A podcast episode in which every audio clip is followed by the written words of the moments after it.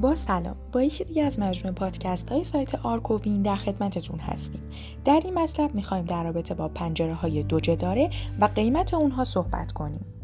همانطور که می‌دانید امروزه استفاده از پنجره های قدیمی تقریبا به دست فراموشی سپرده شده است و کمتر ساختمانی را می‌توان یافت که در آن از پنجره های فولادی و چوبی سنتی استفاده شده باشد.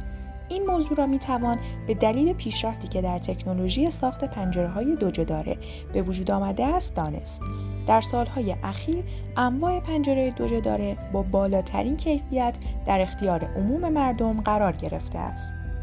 این نوع پنجره ها به دلیل رفع عیوب موجود در پنجره های سنتی مورد استقبال قرار گرفتند و در بسیاری از ساختمان های مسکونی، اداری، تجاری و غیره می توان استفاده از آنها را مشاهده کرد.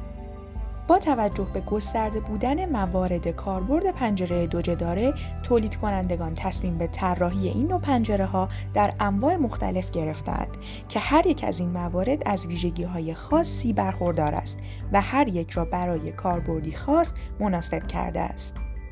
برخی از انواع پنجره های دوجه داره شامل پنجره های دوجه داره ثابت، تک حالت، دو حالت، سایبانی، آکاردئونی، دولنگه بازشو، فولکس واگونی، کلنگی، کشویی، دایره‌ای، کمانی و خلیجی می باشند.